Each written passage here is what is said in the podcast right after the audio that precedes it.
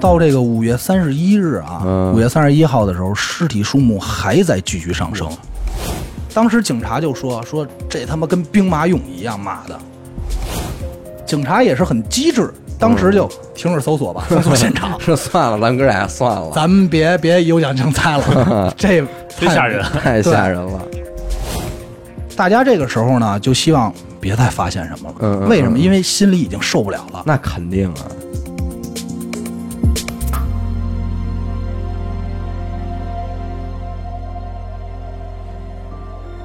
大家好，欢迎收听娱乐电台，这里是悬疑案件，我是小伟。阿达，徐先生，今天这期案件又轮到了阿达为我们带来、哈。嗯对，呃，两期的这个高智商犯罪之后，咱们还是得回到这个杀人放火哈，哎毕竟案件嘛，主要是上次你们俩台阶起得太高 了，你说再高智商吧，我怕我那个万一稍稍低一点儿，嗯，人都觉得有点 low，是吧？啊，是，这也是咱们电台选择案件的一个标准嘛。对对对，所以我带来一个智商不怎么高的案件，嗯，愣的，对愣的。听完以后，大家肯定也会觉得太愣了，谈不上智商 高，太愣了，绝对谈不上智商傻高子，杀人，傻子事儿。 那是太过不了。会是郭靖复仇记吧？不不不是不是， 嗯今天咱们说这个案子呢，发生在中国，哎 又是本 地的啊，嗯就不能我们 国家就不能有点高智商的？九十世纪八十年代，九十世 纪，啊不是不是，十九世纪，好家伙，哇塞你这一 跟我说一未来的故事 十九世纪八十年代十九世纪也不对呀、十九世纪八十年代是一八几几啊，不不不，二十世纪二十世纪八十年代，咱们这点块儿这点好啊不虚假。不能减，哎，这块儿一定要剪掉啊！啊我这数学不好，二十世纪八十年代。嗯嗯，但是这个案子呢，被公开的时间呢是二零一一年，是昨天，二零一一年，哦一一年啊。 中间跨了差不多得将近三十年，呃，数学真好嗯啊。那个在一本叫什么呢？一本这个陕西省志点儿公安志的书里边啊记载的。嗯，这本书呢，主要讲的就是这陕本书咱们应该得到它，我觉 得，这本书估计咱们得不到，这哦类似于卷宗啊。哦，啊，这本书主要讲的就是陕西省的重大案件。嗯事情呢发生在陕西省的商县，现在咱们可能叫商州啊，嗯但是那会儿它还是叫商县嘛。上线，对，在一九八五年的五月十六号，嗯哎，咱们这个主人公啊，就是是来自哪儿呢？来自这个叶庙村，四十多岁，叶庙村，对，就是当地的一个小村庄嘛，啊，嗯叶庙村四十多岁，嗯男主叫什么呢？叫杜长英，英娃，英子，英英男孩儿吧，啊应该是个就是男人嘛，就别叫英子那了。就老嗯，杜呗，他这天起得特别早，嗯为什么呢？因为要跟哥哥杜长年，嗯就这哥俩，杜长年、杜长长英，英哎和常年，对，挺还元挺年差什么字儿啊？一起呢去城里赶集，给这个猪买豆饼 嗯嗯，啊，也就是猪饲料。嗯对，那会儿呢，咱们这个交通啊没有现在这么便利，嗯所以这哥俩呢也就溜达着去县城。嗯哎，正好呢，在这个过程中啊，溜达溜达，路过一个地儿，这地儿是什么呢？叫商县造纸厂啊。早上，对，弟弟长英就说：“说你等会儿啊，我进去找找一下人，找嗯个出纳。这哥哥就问说：“你嘛去啊？嗯对吧？这这也没听说你这儿有关，你这儿有关系啊？”嗯弟弟说：“嗨，我前段时间啊，给他们这儿卖点东西，卖的什么呀？卖草。卖卖草，草造纸使呗，就是啊，对，这嗯麦草是什么？可能很多听众不清讲楚理啊。嗯，就是这麦子收获完呀，剩那梗儿，买街哎，对，就那东西，那东西它就是有什么呀？有一大卷儿的，也有那大方块儿的，反正就是您一看就知道是什么。嗯哎，弟弟说我卖给他们，他们还没结账呢，只给了我一个条子，就是收据。欠条，嗯哎，说呢，我得进去要钱去。哥哥说，那你去呗，我等会儿你。嗯哎，过了一会儿呢，他这弟弟就丧一逼脸出来了，嗯，让人给撅了，说今儿出纳没在。啊啊我啊，说没人，没要着钱，那一共要了多少钱呢？就是他欠他多少钱呢？欠他一块八毛五。八几年嗯那也嗯村儿算里钱了，现在咱们说太少了啊，嗯但是我查了一下，而且我也问了一下，嗯，就是这个八十年代那会儿工资都比较低，对，嗯我我父母啊那会儿啊、工资啊是四十块钱左右，嚯，那不少了，其实那哎你家挺有钱啊，那会儿有钱有八蛋十年代也还行了，对就是也不凑合嘛算也不四算那什么了也。不算多，嗯但是你说啊，因为我在节目中说过，我说我爷爷是流苏的，嗯像我爷爷那会儿，像这种流苏的干部能挣多少钱呢？嗯，六七十块钱，嗯，挺高。八十年代是吧？八十年代、那会儿，全家挣的最高的是我姥爷，嗯，挣多少钱呢？七十一块五，嚯，我特意考证的。那你他妈你也算是大户出身 啊！你要这么算，其实确实是一个月板八十的，因为我姥爷那会儿算是工人嘛，嗯就技术工人嘛，挣的还是挺多的。所以说你要说这一块八毛五，他也不算少。嗯我估计啊，我大概算了一下，搁到现在啊，可能有个五百一千左右，嗯就大概是这么个价位。嗯，那也反正也是值得要一下这账。那肯定，嗯，哎，嗯，尤其是农民嘛，对吧？对，咱们接着讲啊，这哥俩呢，大概上午十点就到了这个商县的市市集。嗯，可能咱们很多听众没赶过集，因为我是赶过啊。这市集嗯你说在哪吧，儿赶的？我当年写生的时候啊 赶过几回真正的集。哎，说那你这正经不错，我操好经历啊，这就是这个集啊，嗯和我想象中的这种早市儿完全不一样。不一样吗？不，就是我操，比早市儿牛逼多了。我以为赶集就是上早市啊，你们去过吗？就是那种，就是我特我别后偏来的不村是儿我后来想象过会有集，因为我那会儿上大学的时候我在盘山嘛，嗯当时我们学校在那个村儿叫小米庄儿，嗯然后那个说初一十五有集，嗯说那我想你既然是得等到每个月固定的日子才能去的话，嗯那应该就还挺大型的吧，对吧？因为它一个集不光是针对这个村儿，对。哎对，就周是这边一个集辐射周边各村儿，所那有就都对来跟这儿赶这个集哎，对，嗯，你那还算比较大的，你像我老家那边就是初四跟初九那两天，然后嗯一个月有就是初四、初九、十四、十九，中间占隔五呃四天九，啊嗯对嗯对对，都会有集，所以说规模其实不大，但是呢也东西也不少。嗯嗯我当时去的那个，我一共赶过三回，其中一回是在山东，嗯那个是比较偏的村儿，还有一回在天津。比较让我印象比较深的是山东那个，那个集真的太大了、嗯嗯啊，就大到我已经感觉我操，我逛不逛不完，足球啊场我操，比足球场大多了，是吗？巨大。然后就真的是各个地方的人背着开始据扑，说还有卖集的呢。什么都有。我告诉你，那集啊有什么啊 嗯？有剃头的。啊，哎我算命的、啊点痦子的和拔牙的，这是我真正看见的。中国传嗯统文化聚集地，对，就不错就是说你这儿到这儿了，嗯那会儿说你给我五块哎钱，嗯真是正经瞎子，我这跟你算，地上摆一就是那种，你知道吗？明白明白，剃江头湖嗯对剃头带吆喝的，我那会儿觉得我操，我见不着这东西太哎了帅了，嗯啊！太帅了，就是是不光是买卖的啊，包括还有什么，就干活的这帮工人嗯啊，你说砌个墙啊，包括咱啊说招工那种是吧，对呼这个糊个窗户啊，就很大一片，干什么都有。嗯包括还有他们自己做的，拿这个自行车这个中间大梁啊，磨的斧子，手工手工，哎而哎且对还卖什么东西？就是他为什么说什么都有啊？卖什么呀？卖这暖壶瓶这塞儿，小我操物件儿、五金件儿，细致啊，就单独这这摊儿就卖这东西，就卖嗯这三儿的，对你不同口的塞儿，他这儿都能找着。啊我给你配，哎，对， 特别逗。你要太大给你削 削，哎，对，是吧？就是你就是它是这么一个特别碎的东西，这个集啊，哎，这种集其实你要现在有一个真挺有意思的，特别好玩。有现在好多地儿就还是跳有，蚤市场嘛，对有点对像那哎，种，对对对对对，但是你要真要大东西也有，呃是嗯，冰箱彩电也能给你摆上，对是吧？但是可能跟咱们今天说的时尚点儿这鬼市还不太啊还不太一样不太一样对，嗯它都更更更太生活了，对对，更对江湖。然后这哥俩就说呢，这集太大了，说咱俩什么呀？咱俩分开逛吧。嗯咱俩等着，这不是上午十点吗？下午四点，咱俩在这个商县西关这车站汇合嗯嗯啊，一块然儿后回家，一块儿溜达回去就完了。嗯嗯，那弟弟说行啊，这转眼时间四点到了，嗯这哥哥杜长年呢，哥哥就在这车站等来等去也没嗯等着这弟弟，哥哥就纳闷儿啊，就说琢磨先回去嗯了，是不是先回去了，嗯就还挺生气。嗯于是自己呢，也就说得了，那我也甭等他了对，我就走吧。但万万没想到，这么一分手，就成了这哥俩呀最后一面儿。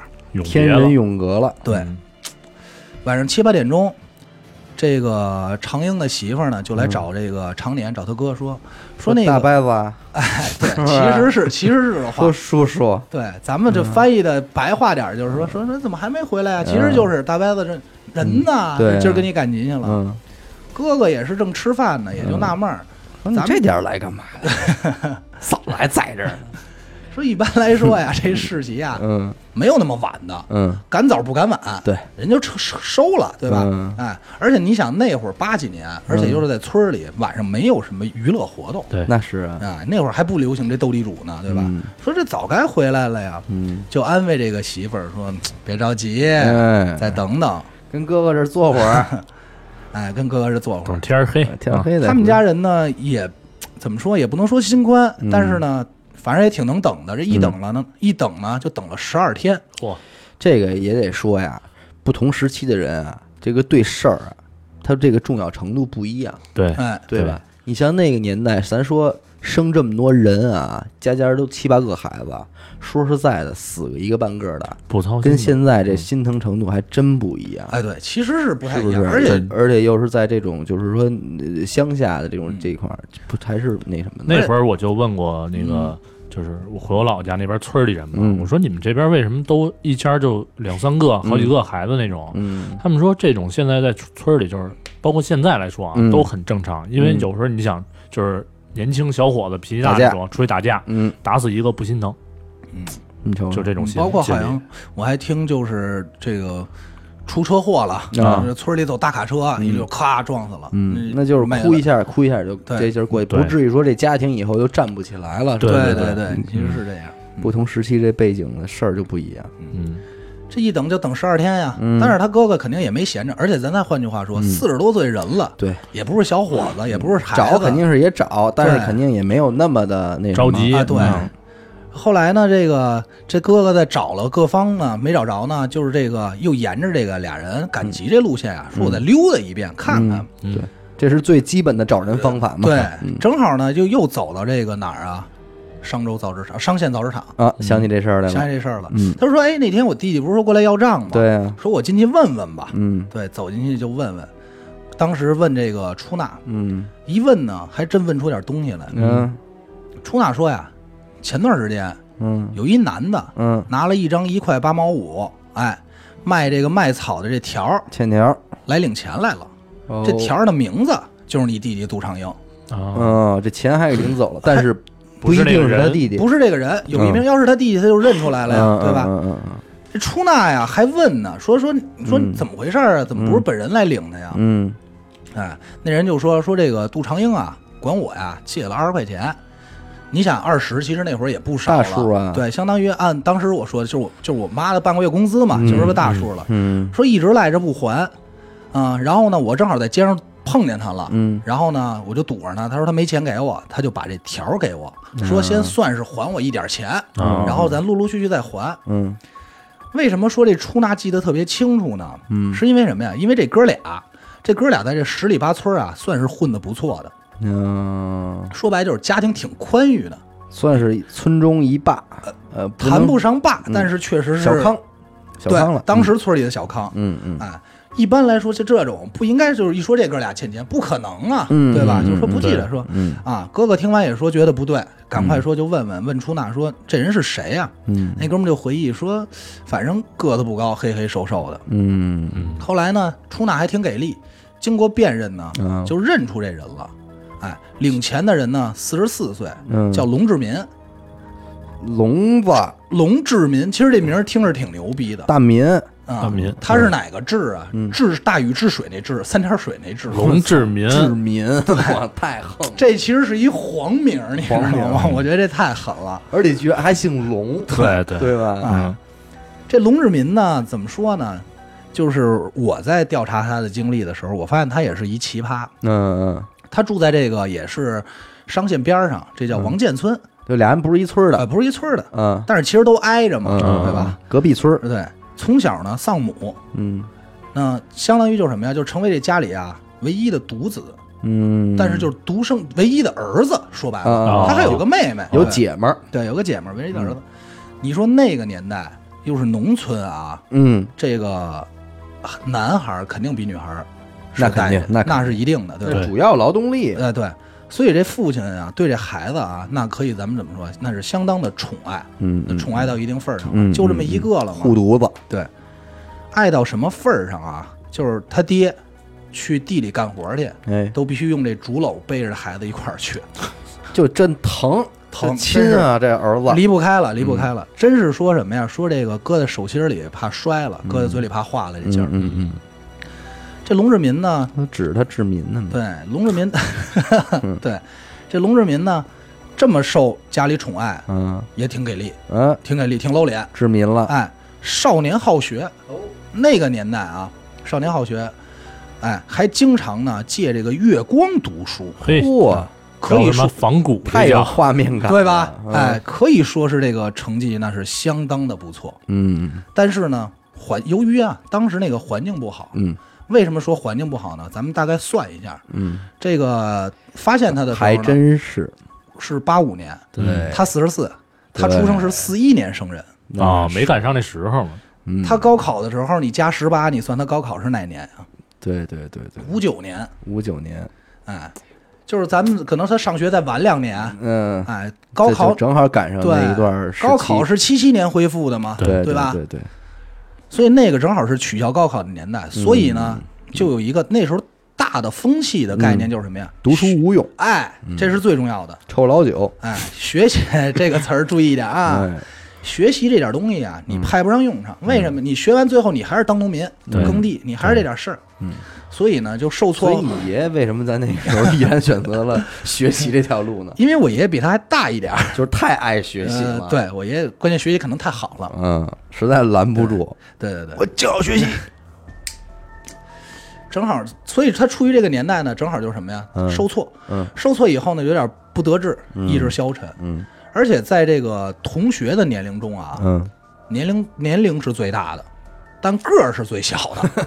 你说出生在就是这让个我年想起了代，王慈，啊 我发现这几个案子老离不开他这种状态啊。对嗯，从小这师生啊，老师同学都看不起他，哎而且还经常遭这个同学的欺负，还有恶作剧。哟哦，哎那按理说这人心里肯定有点东西，不是是他，就是还能爱学就挺不容易的，其实挺不容易的，对，因为一般这种情况下，就可能这个人就会被社群关系给激的没有任何自对制对力对，所以说咱们这个龙志民特别给力。后来呢，经过这一系列一系列事儿呢，也就自暴自弃了。最终还是自暴 对，自最弃。最终是让你说中了，哎嗯，就变得什么呀？这人就变得有点好吃懒做，嗯泼皮无赖。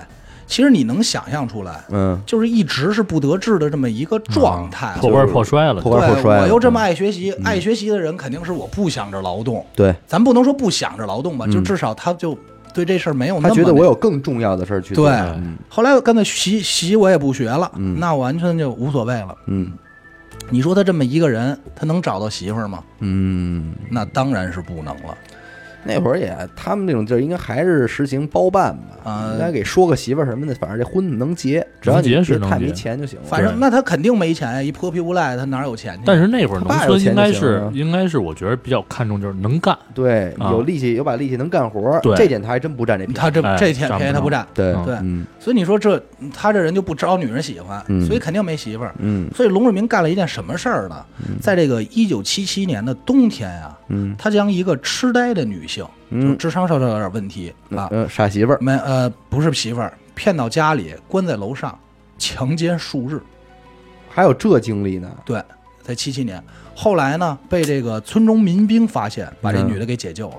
哦，但是比较有意思的是呢，好像也没有，就是因为我查资料也没有太多，只是有他有这么一段干过嗯这么一段惊人的事那迹，这也算是大事儿啊！但是就没没好没没受到什么惩罚。没这可判，能跟文化没普及有很大关系。啊这要搁今天，这可是大事儿，我估计呢，听可众朋友们啊，对这个可一定大注意事儿！啊啊！想想这性毒案吧，嗯 可能呢跟这个痴呆女性也有一定关系嗯啊，嗯就是可能嗯也是不知道谁家的或者怎就么是人着家的。也可能也没追究这事儿或对者对怎么着的。嗯，塞点钱就算了那种，不过那会儿真的，他们可能那种农村啊，在那个年代还是有这种乡绅意识严重，嗯，皇权皇权不下乡嘛，可能对自己这个村里德高望重的老人啊，就嗯凭着情感一判就完了。而且我都怀疑是什么呀？嗯嗯他是被人点炮的，啊，你知道吗？就村里本身他就受欺负这么一人，大家都不待见他，嗯然后呢，可能哪天发现说，那可能咱这么说啊，这个女孩儿、这女性啊，可能长得还行啊，啊，但是可能就是哎有点吃傻呆泥。对，但是可能长得还行，就给她点炮了。要不点炮，可能也就没什么事儿了，嗯所以也就没有什么太大惩罚。当然，这个只是我我我就猜揣测啊啊。嗯，所以这事儿没什么惩罚呢。最终呢，在这个一九七八年，可能家里也是觉得你太着急了，我们帮帮你吧。嗯，在亲友的撮合下，娶了一什么呢？娶了一个患有这个脑膜炎。我不知道许先生了解不了解这个病啊？啊，这个女性是之前严科得过那个吗？应该不是吧？严科那是大脑炎哈，不是不是，他那就是脑膜炎，其实治好了就不影响。但是现在啊但是严科还挺健康 的。对，但是脑膜炎如果没有积极治疗，是会有一个特别死亡影响智力，智力是一方面，还是有一个另外一个，它是会导致残疾的。对，嗯它是从大脑延直延就是延伸到脊髓，呃，这一块哎，所以呢，相当于他这个老婆是嗯个残疾女士，哦，结了婚了。那你说这婚后生活能怎么样呢？那肯定是凑不合，过呗。我觉得凑合过都谈不上，肯定是不怎么样。俩人都不能干活，对靠什么吃什么呀？嗯他自己一个好吃懒做，嗯还还娶了这么一个一个不能动弹的媳妇儿，嗯，你这生活怎么好？嗯嗯要我说这撮合结婚啊，也是他妈胡闹，真的估计他们就是想什么呀，生能生就生一孩子，嗯，养着孩子就完了，这 意思。所以呢，当时那会儿不还有什么我生嗯哦还孩真生一孩子呢，生啊？嘿，这都不耽误。嗯，这一会儿我告诉你他那孩子呀，他那嗯孩子也挺惨。哦那我说，所以当时他们这个生活条件呀，你嗯你知道那会儿还有这个什么，就生产小队、小组，嗯你知道吧？嗯就是那会儿嗯村里，嗯，所以当时他们就欠这个生产小队啊，欠了一百八十多块钱，嚯，这是口巨粮，额呀！这是口粮嗯款，就是吃饭的，相当于赊你的。我哦明白明白，这这队里呢，生产小队呢也催着要嗯啊，龙志民呢挺牛逼，压根儿不管，就耍这三清子，就是嗯你得管我，反正你们得管我。我没钱，我不管，对吧？您那会儿讲究大锅饭嘛，嗯对吧？好多东西，嗯，也是平常这个昼伏夜出，嗯，就因为自己这个状态啊，这个这人啊，村里人缘一直不好，很少与人来往，大家都不爱搭理啊。嗯嗯嗯，这夫妻俩呢，在一九七九年呢，还真挺给力，真生了一闺女，嚯嗯生了这闺女一直是呢是在姥姥家带大的，七九年哈，对，相当于属什么的呀？属羊的呀， 大一轮 啊，没毛病，听众朋友们，这个小伟，我估计有机会大家可以尝试一下，真的特别 快，特别快啊！他是第一次听到这个案子啊，嗯，呃，是在姥姥家带大的，两口子也不怎么管。嗯据同村村民这个回忆说啊，由于这个龙民夫妇的这个夫妇的这个状态，嗯其实挺影响这闺女的。嗯，这女孩呢，在学校呢也是经常被同受歧视，嗯，侮辱，说你爸怎么着，你妈怎么着，嗯，对，所以导致什么呀？导致这书啊，就他妈没念成，你瞅瞅，最后呢，还呢改名了，改名换姓了。嗯，嫁到哪儿？嫁到新疆去了，哎嚯呦，那是相当远。那可说呢，这这个这就是龙志民的这个出身，那咱就得回来再介绍了。当时这哥哥也不是不知道龙志民这人，这个杜长年嗯，太清楚这个人了，然后他就纳闷儿，说我弟弟怎么怎么可能欠他钱？对他都穷成叮当烂响都了，啊穷成这样了？这事儿不合理呀、这嗯对他妈像欠我们家钱的呀， 对呀， 对吧？谁欠谁钱弄反了吧，嗯对吧？这哥哥也就急了，嗯，急了以后呢，你想这村里人啊，急了他他状态就是啊先摇人儿，找他去，对，先摇人儿，嗯，他自己找怕不安全嘛，先摇人儿，就找了帮人亲戚嗯什么的，在这个一九五八年的五月二十八日，堵住了龙志民，逮着了就对，就问他堵呀，就说我弟在哪儿呢？嗯对吧？人龙志民这个人倒是见过世面，马上就怂了，嗯对吧？嗯也是懂这茬儿，等会马儿上就嗯等会儿，五八年啊不不错了，八五年八五年啊，嗯八五年五月二十八号五，八年哎四十多岁，七九年生一闺女，操，老来八五年八五五年 啊嗯啊，这龙民呢马上就认怂了，嗯怂了以后呢，就说说就说那天我那天我确实碰见杜尚英了，嗯就那状态，嗯我们让他还钱，嗯然后呢他说他没有，他就把那造纸厂那条子给我了，嗯后来我没见着他。嗯你你说他自己长着腿，我我哪知道他去哪儿我也管不了了，嗯对吧？但是他但是呢，有可能呢，他去西安了。为什么？因为他跟我说他想去西安打工。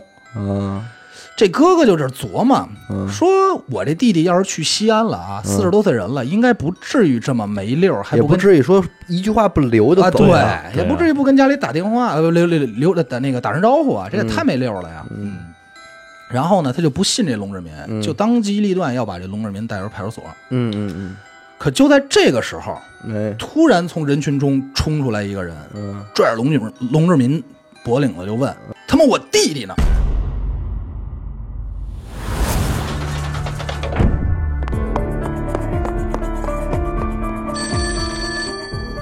喂，是神探阿乐吗？是我，什么案件？没有案件。再见，哎，别别别，我是想听您给我讲几个案件。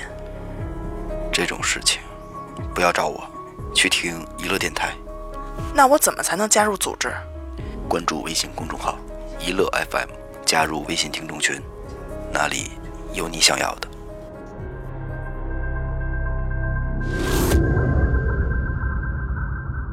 这是另一个人了，对，好巧不巧，哎，好家伙，又来一个。嗯这龙志民也挺牛逼，嗯又弄一丢弟丢弟弟来找他要人。这龙志民要我分析啊，这应该是一弟弟专业 户，哪儿他妈那么多弟弟啊？他不会是对男的感兴趣吧？我操就我也怀疑呢，嗯操！这个找人的人啊，这名字也挺帅，我当然也能看出大家太爱钱了，叫江银山， 对不对呢？啊叫江三河， 怎么回事儿呢？是一九八五年一月十一号左右啊，嗯这个江三河呀，从西安干活回来，这是正经去西安打工的。嗯嗯，嗯然后过，然后正好呢，就到了这个西关车站，打算回家，碰到一个小矮个儿的农民，嗯这个农民就是这龙志民。嗯嗯龙志民对他说：“说我们家里有一活儿嗯叫挖猪圈，嗯，一天五块钱，你愿不愿意来那这个要是小工也就去哎了？”呀。嗯对，这江三河一合计，离说家也不远，对，嗯说啊这我反正也是出去挣钱，回来我再挣一笔。嗯你想五块钱也不少呢，对对，对吧？也可以啊，嗯就去了。嗯去了以后呢，这一下再去就一没去回来呢，就了再也没回来了。那这绝对有问题啊，这这哥哥江阴山呢，从胜利油田嗯得着信儿了，从从胜利油田就赶快请假回家，个，嗯一直寻找弟弟到五月份。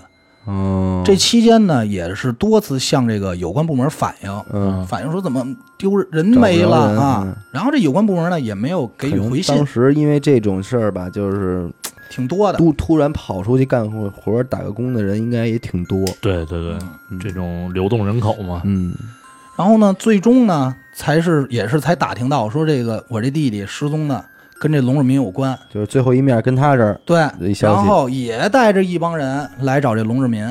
嘿，哎，好巧不巧的，正好碰见这个杜长年堵着他呢。啊，两拨人凑一块对儿，，这就是什么呀？两队人马会师啊！ 对呀、这一碰面儿，这俩人一商量说说，操，那别绝说对有了事儿了，啊！嗯，嗯，说你龙志民肯定有问题啊，对吧？对说你别走了。你别走了，这两队人就押着这龙志民去了派出所。嗯当时警察审问的时候啊，这龙志民就特委屈，嗯说我我确实找过这个江三河挖过猪圈，嗯，可是完事儿了呢，他你挖猪圈能多长时间呀？对，完事儿就下午，下午他就在我们家住了一宿，嗯住完第二天早上一早人就走了。嗯说我也不知道，还有就是这杜长英要账这条子是他给我的，因为他欠我钱呢。嗯，对吧嗯就这来回这点车轱辘话，就一直审问到这凌晨四点。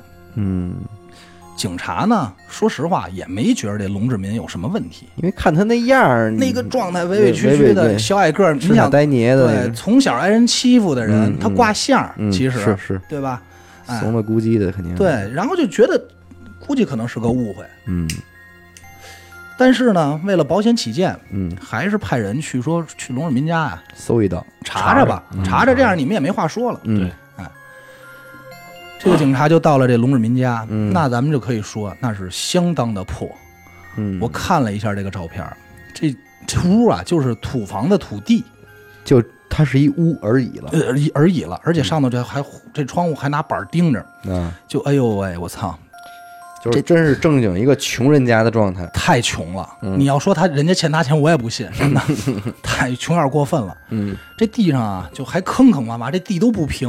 啊，这警察就看了一圈，然后就看到这妻子，嗯这残疾人在家呢，然后就问这妻子，他这妻子这话说的也他妈挺奇葩的，嗯就是令人匪夷所思。他妻子先说什么呀？说这屋啊没啥，嗯啥也没有。嗯后来过了一会儿又说呀，说就是有有一次晚上家里就来了好多人啊，啊，晚上我睡炕上，我听见外头有动静，第二天人就没了。嗯你这这你这前言不搭后语的嗯。嗯警察这又问他说说你说什么呢？怎么回事儿啊？嗯他这又不说话了，就装嗯装沉默，对吧？然后过一会儿自己又没头没脑，就突然蹦出一句：“说我洗衣服那水都是红的。嗯，哦，警察听到这话就有点惊了。嗯，他这媳妇儿要我说也是，他妈真是个奇葩。就是想想想圆点什么，但是又圆不啊好，哎，兜不住，嗯嗯，这警察听那肯定有事儿，说得了，咱呀也别走马观花了，嗯，彻底搜搜吧。嗯嗯嗯，这一搜就在东边这一屋子里，这所谓东房对东房东厢房，这一开门就闻到一股臭味儿。那完了，那别说了，嗯咱说这么多案子，肯定知道是什么了。这个对吧嗯警察是很敏锐的，他是能分析出垃圾和尸体的 臭味儿的。这不用敏锐了，这对哎啊，就是很有经验啊。嗯于是就仔细寻找，嗯，在这个一个萝卜窖旁 边儿嚯，发现呃味儿是够嗯大，发现一些散落的这个麦草，就是刚才咱们说的这个，嗯嗯哎在底下呢发现两具抱着的男性裸尸，抱着呢，怀抱着，嗯，就是两个人彼此抱在一起，抱在一起，怀抱在一起，哎。那不难，那咱就就容易了。嗯那其中一个肯定是咱们杜长年的弟弟呗，杜长英、啊，这肯定没错。另一个肯定就是三嗯合了，哎，对，另一个肯定是三河了，嗯但是不是还有别人，不是江三河，而是一个十七八岁的小伙 子，现在就仨人了，这就仨人了。这一下所有人都惊了呀，嗯说我操，你你这有点胡闹了，对吧？嗯紧接着，警察后来又在东边这个门啊，这个柴火垛后头啊，发现了一个特别大、装的满满的化肥袋儿。谁敢开 呀？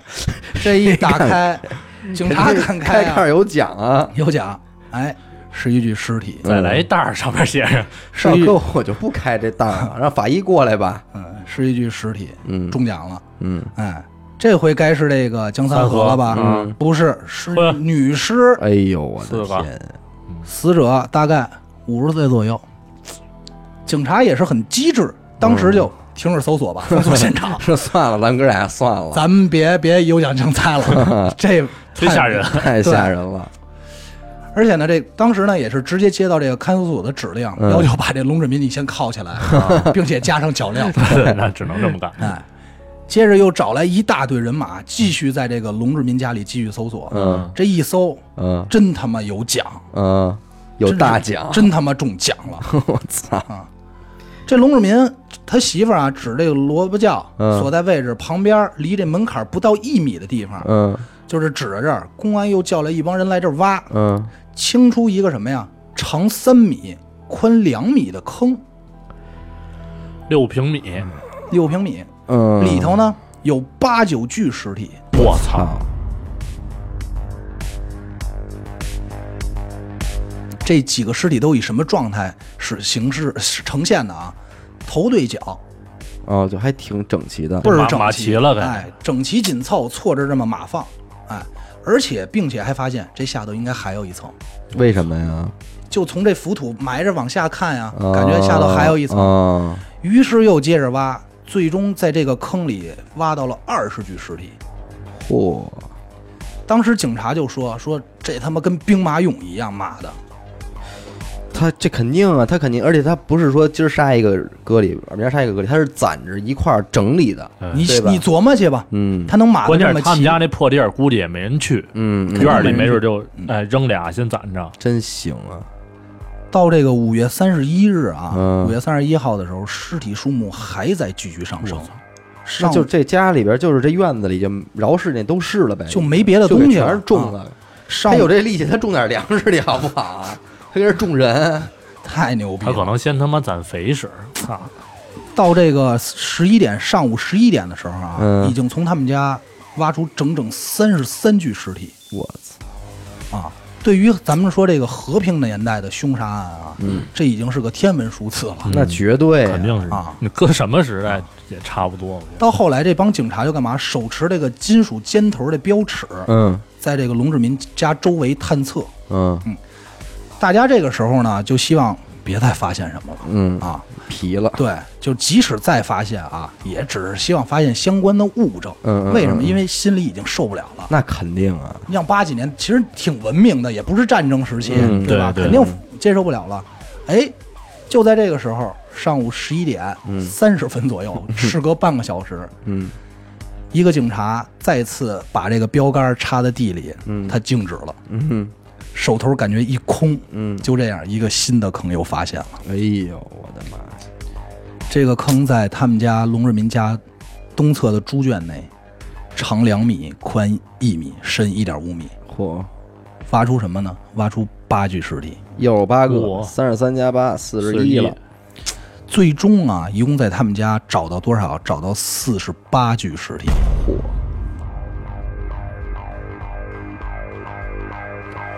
我操，这要搁过去这一是村儿巨大了，嗯对，这是巨大的工程啊，这一个村儿的人口相当哎于，就咱们刚开始还觉得这个太恶劣了。龙志民怎么着，还是感觉可能是有事儿或者怎么样，万万万万没想到，就是是这么一个数字，啊我操！龙志民后来也就招了，因为确实没有什么不招的不招的东西了对，哎证据对出来吧了吗？嗯，这些人呢，大部分都是他去这个劳务市场和赶集这车站啊骗来的人。嗯，那咱们就觉得这就是全是用的江三河的那套哎招数，对其实都是那点说我们东西家有活儿，你过来。这些事儿呢，他就杀人目的是什么？报复社会吗？就我当时看的时候，我也是觉得很诧异这块儿，就是到底是为什么？后来我觉得就是为了钱。但是你说这帮民工有钱吗？对呀，他要有钱，他也不至于出去打工啊。撑死了，块块八毛的，对呀，咱退一步说啊，他要有钱了，他家还住成这样，对啊呀，这不应该啊嗯这他杀这么多人也没有改善他的生活本质。没看出来有什么改变吧？你对好歹住上洋楼，我也信，对吧？嗯，啊，就是反正我第一时间认为为了钱，但这龙志民呢特别逗，一共从这个四十八名被害者这尸体上，嗯是这个被害者身上啊，搜出了十五张存折，嗯一共是五百三十三元的存款，还有三点一呃三块一毛三的现金，三块钱现金，嗯三块钱现存金，折里的钱他也取不出来哎呀。对，啊呀，那我咱就不清不清楚了。肯定是存啊折留着呢。还有那个年代比较有名的东西，还有粮票，啊，哦，搜出九十一点五斤的粮票和什么呀？和四块手表，各种证物凑起来呢，一共是一千零一十一件。总计这些钱啊，给他归了包堆儿，往多了算，五百七十三块钱。你瞅哎呦，咱就算是那个年代五百七五百七十多块钱，嗯，还是那句话，这点钱够让你致富了吗？肯定不行啊。一年工资，所以我顶天儿的我觉得他这个其实并不完全是图财害命，对，我觉得也是，他这有很强很大的一部分是报复社会的原因。嗯，心理上的因嗯素嘛，很多这个不同的地方介绍这个故事也好啊，或者说你大家能先到资料啊，一般到这儿这个故事就结束了。嗯啊，或者会多的会说给这个龙若民做过很多这个智力就是这个反人类人格的精神病测试，说很正常啊。但是咱们这儿要说一个，后来我在查到不同平台资料对比的时候，它有这么一段，嗯就是在这个民警询问这个龙志民的时候啊，嗯警方一再追问，除了这五百七十三万三元以外，嗯还有没有藏匿其他赃款？因为警察也觉得太扯淡了，对嗯，啊，也对，没那么对不多，上数啊对吧？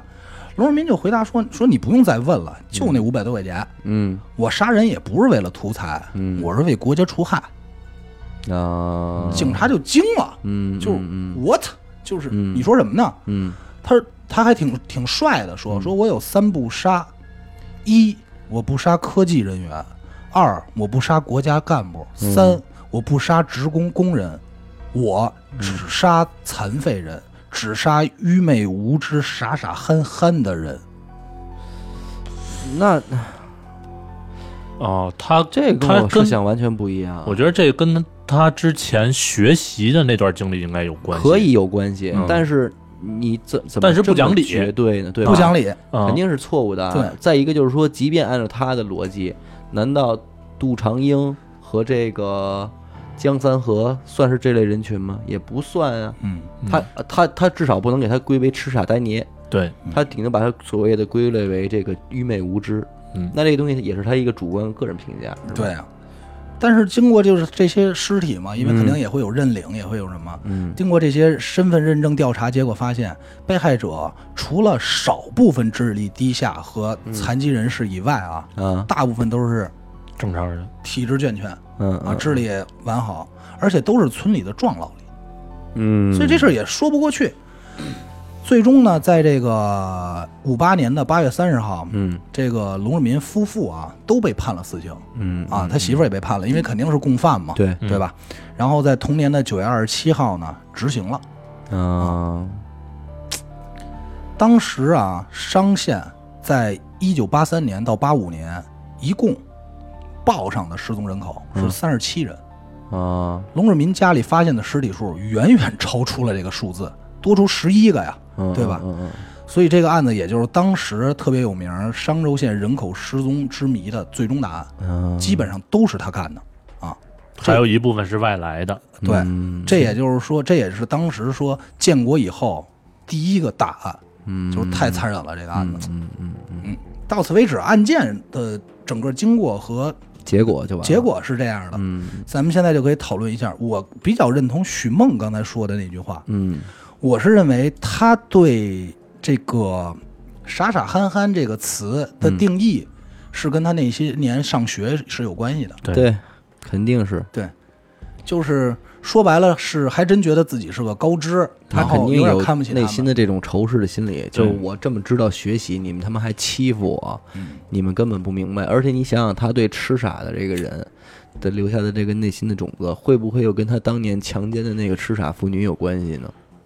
嗯，就是因为他们你，我还得怎么着怎么着的，他的这种报复社会的心理，其实就被激发出来对了，他觉得这种人应该就不应该存在世界上。对吧？嗯，因为他肯定不是为了钱，如果是为了钱的话，就完全不知道。不合理。对他他不是不是傻子，他不是没脑子。说我有，说他身上有一块钱也值得我杀了他，并不是这么回那事一儿。块八毛五太没必要了。对，而且我觉得他第一次杀人肯定是因为当时的那个被害受害者可能跟他发生了一些什么口口角角和冲突，对，嗯导致他这一下这个气儿上来之后，最后，最后我相信他在后期杀人的时候一定是非常从容的嗯了，对吧？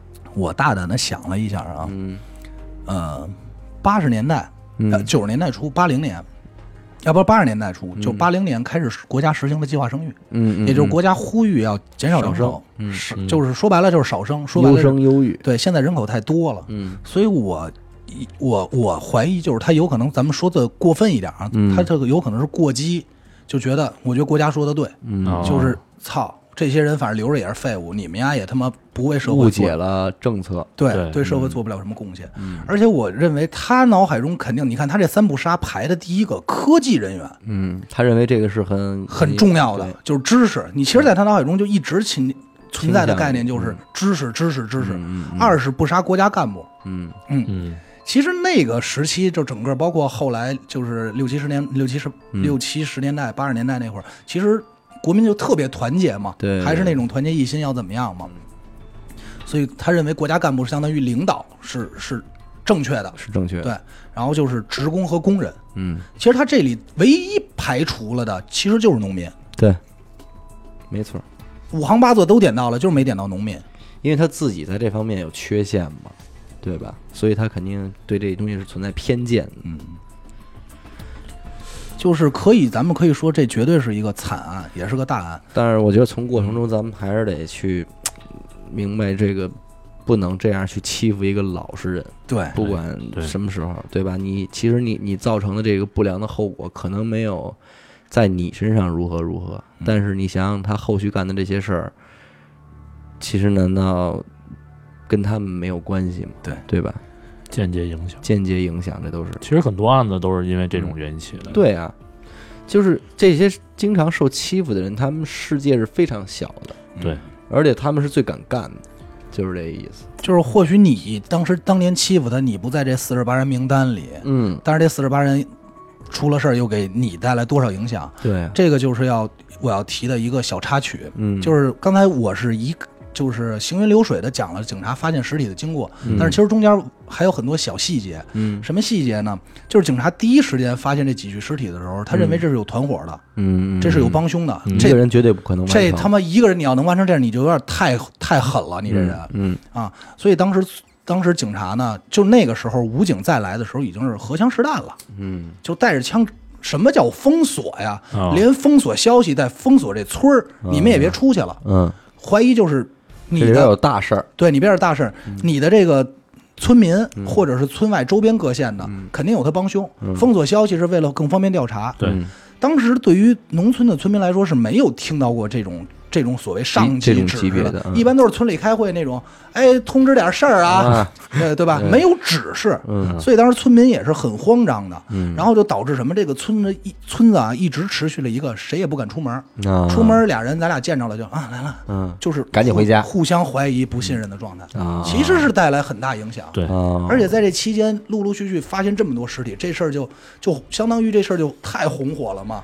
嗯对于相可能对于很多当时周边来的人来说，这他们可能就是景点儿了。嗯，当时陆陆续续，我当时看的资料没错的话，是有十万人陆陆续续相继来这儿来来去看这件事情，嗯，来凑这份热闹，嗯嗯嗯啊，也是带来很多很多后患的吧，嗯绝对是给你肯定是给你村里带来不便了。